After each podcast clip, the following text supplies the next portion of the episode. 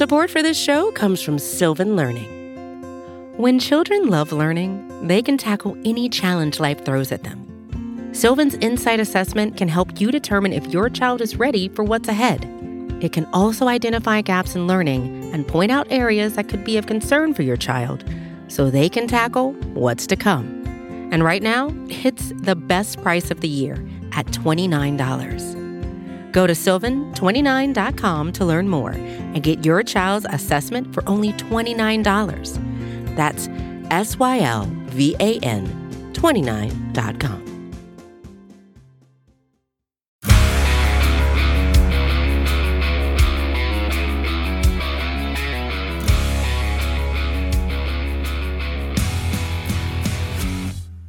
Welcome to the Daily Hammer, your daily news source when it comes to the Atlanta Braves as part of the Battery Power Podcast Network. My name is Sean Coleman. Certainly hope wherever you are and wherever you are listening, you're having a great start to your Thursday. Of course, you can find the Daily Hammer, the Battery Power Podcast, and the Road to Atlanta podcast all as part of the Battery Power Podcast Network. Free on all platforms when it comes to your podcast enjoyment. Also at batterypower.com and at batterypowersbn across all forms of social media. My name's Sean Coleman. You can find me at StatsSAC. When it comes to the Braves, here's the latest from Atlanta.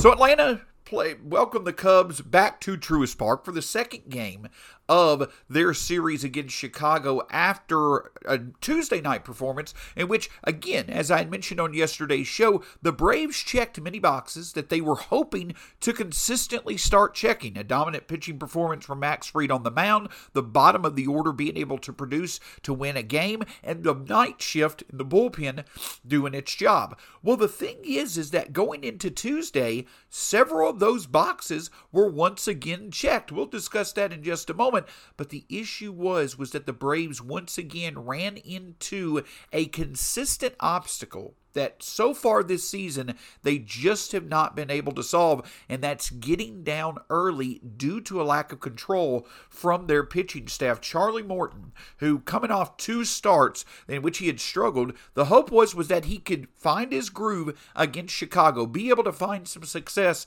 against the Cubs, and unfortunately it just was not meant to be. Charlie Morton only went only went two and one thirds innings against the Cubs, allowing four walks, three earned runs, and only striking out one batter. He didn't allow a home run for the first time in over his last three starts, but Morton once again certainly struggled when it came to his overall performance. We'll discuss that in just a moment. But the thing that, you know, besides Morton's struggles once again, the Braves lineup, a Braves lineup that certainly has struggled when it's been behind this year.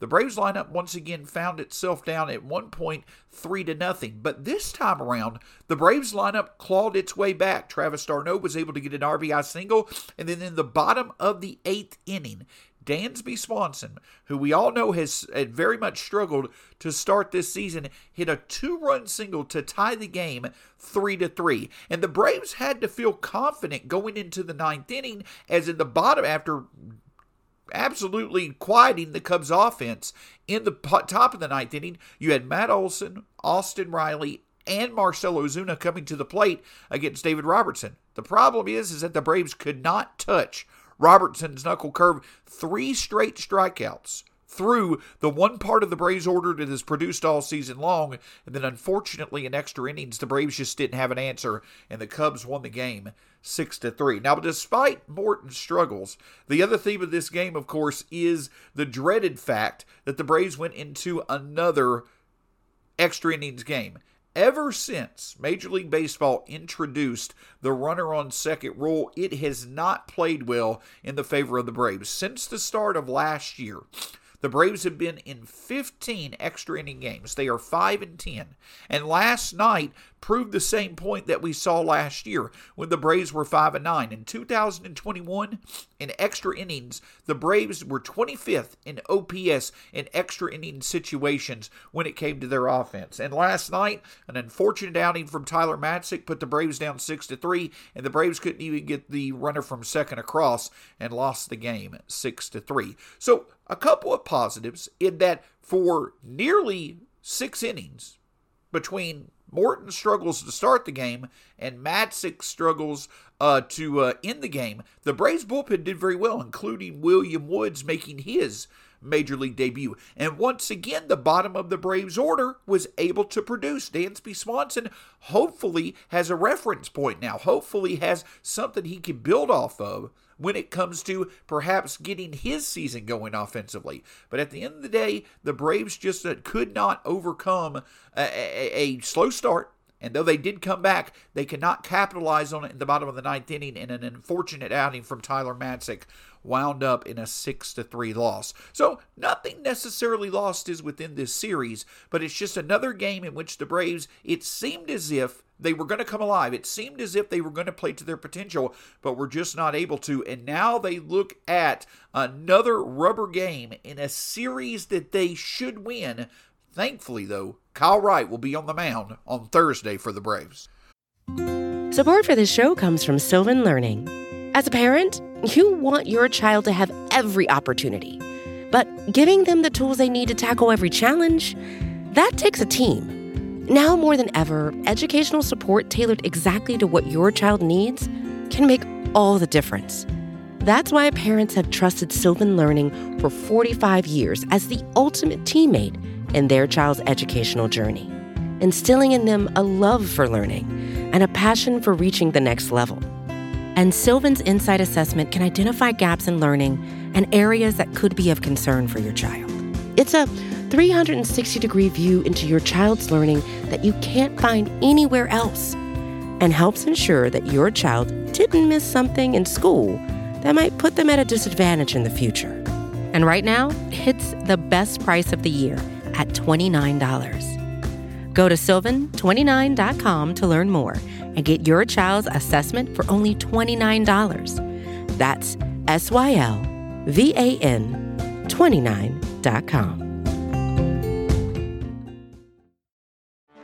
Get ready for the greatest roast of all time the Roast of Tom Brady, a Netflix live event happening May 5th hosted by Kevin Hart. The seven time world champion gets his cleats held to the fire by famous friends and frenemies on an unforgettable night where everything is fair game.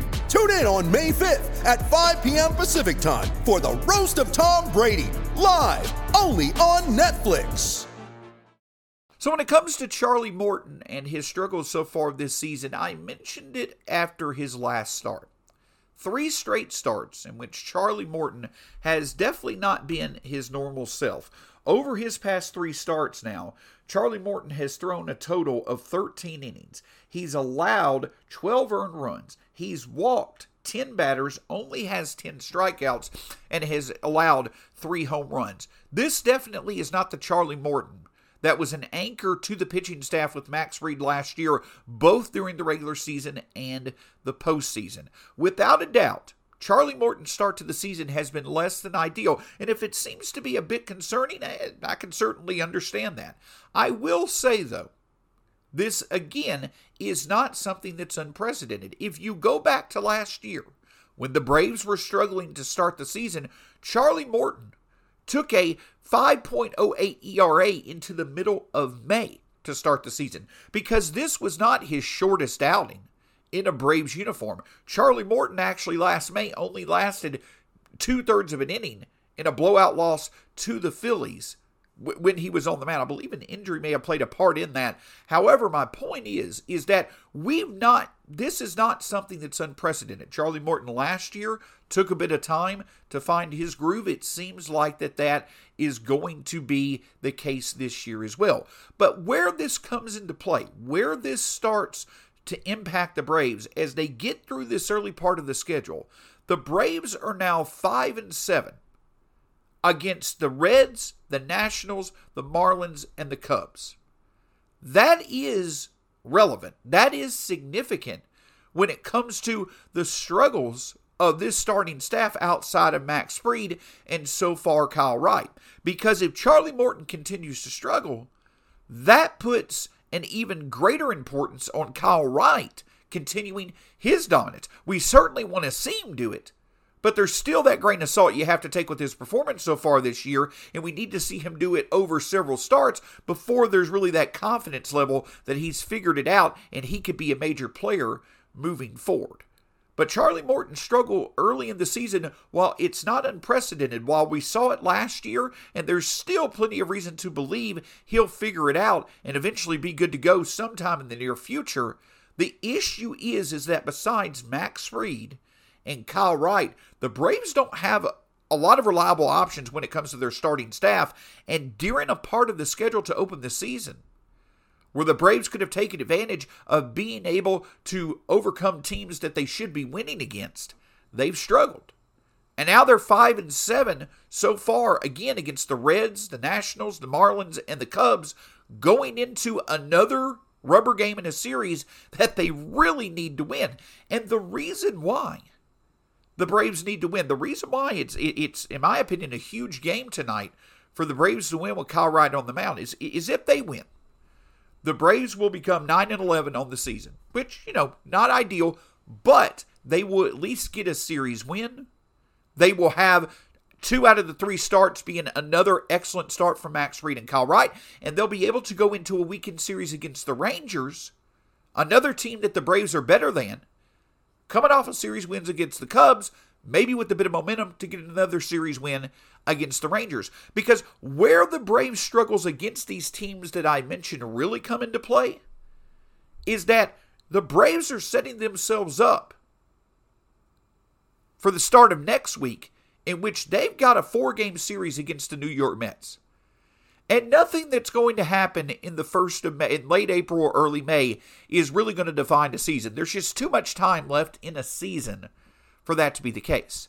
But the Braves cannot take advantage of, you know, at least going two and two, hopefully three and one or better over their next four games, they're going to go into a series against a Mets team that is playing very good baseball. And if the Braves continue to struggle against the Mets, they will then find themselves in a pretty, you know, significant hole when it comes to the division.